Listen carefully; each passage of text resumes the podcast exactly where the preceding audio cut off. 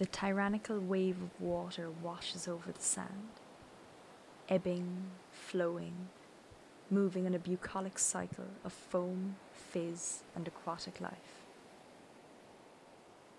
The marine miscellany fumbles in the blue blanket, each furling fin sending soft ripples to the glistening surface of proximal rock pools.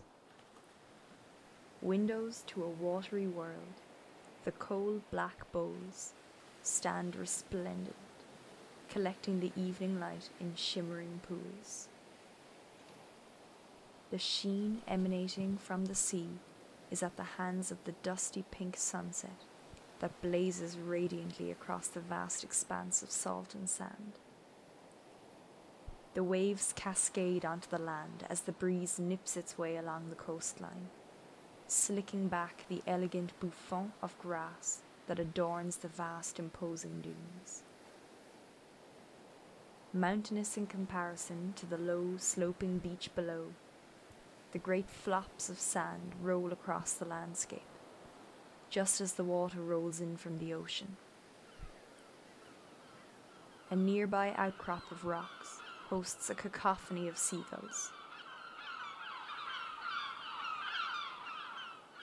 Each bird bouncing delightedly from shelf to shelf of the crumbling cliff face, fighting to be heard above the great roar of the wind. Dishevelled plumage quivers excitedly in the abrasive air as beaks click in anticipation of low tide.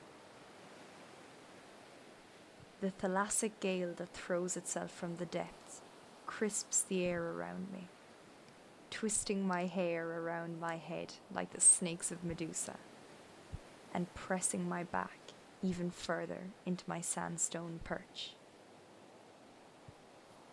The smell of a vivacious ecosystem sweeps into my nose with every turn of the sea breeze, and I drink in the view, drawing from the openness of the ocean, the broadness of the world, the fullness of life.